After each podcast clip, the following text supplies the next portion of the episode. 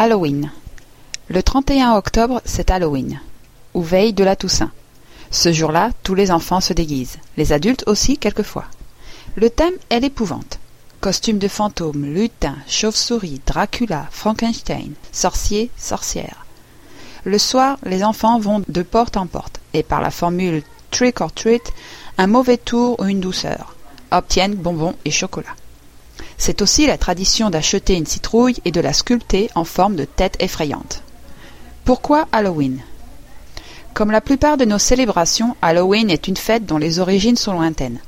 Remontant avant le début de notre ère à la fête celtique de Samin, elle s'est enrichie au cours des siècles de croyances provenant de la Rome antique, de l'Europe du Nord et d'Irlande.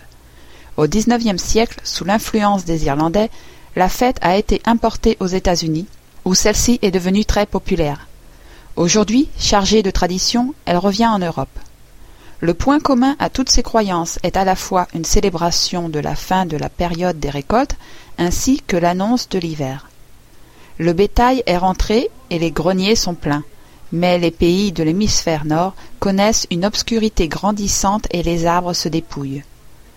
Les Celtes croyaient que les mauvais esprits profitaient des nuits, plus longues à la morte saison, pour venir tourmenter les vivants. Avec ce changement, les craintes ancestrales de la nuit se réveillent. On dit que le monde de la nuit n'appartient plus aux vivants, mais à des êtres surnaturels, tels que fantômes, diables, sorcières, d'où les déguisements des enfants et des jeunes gens le soir d'Halloween. Les Gaulois étaient le plus riche et le plus nombreux des peuples celtes. Sa prééminence était telle que les Grecs et les Romains appelaient les Celtes Gaulois. L'année gauloise se terminait à la fin de l'été. Ce jour correspond aujourd'hui au 31 octobre. Ce jour-là, la légende veut que les fantômes des morts se mêlent aux vivants.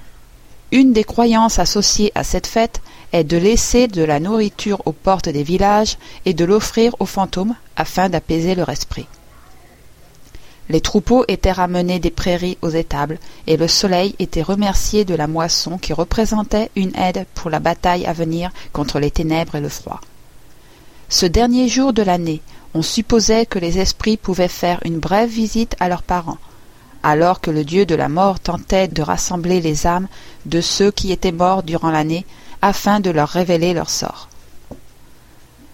Au fil des ans, cette tradition se transforma en une fête pour les enfants. Ceux-ci, déguisés en fantômes, vont de porte en porte demander des bonbons. Halloween est remise à la mode après de nombreux siècles d'oubli. C'est une fête très populaire aux États-Unis, mais elle est originaire d'Europe. Avant de nous revenir de son voyage américain, avec une bonne teinte commerciale, Halloween n'avait pas cessé d'être fêté en France, dans des régions comme en Alsace ou en Lorraine. Les couleurs d'Halloween. Le noir de la nuit et de la mort, et l'orange des premières lueurs de l'aube et de la citrouille. Celle-ci rappelle la lanterne de la légende de Jacques aux Lanterne, trop avare pour aller au paradis, et condamné à errer sur terre avec sa lanterne, car même le diable ne voulait pas de lui.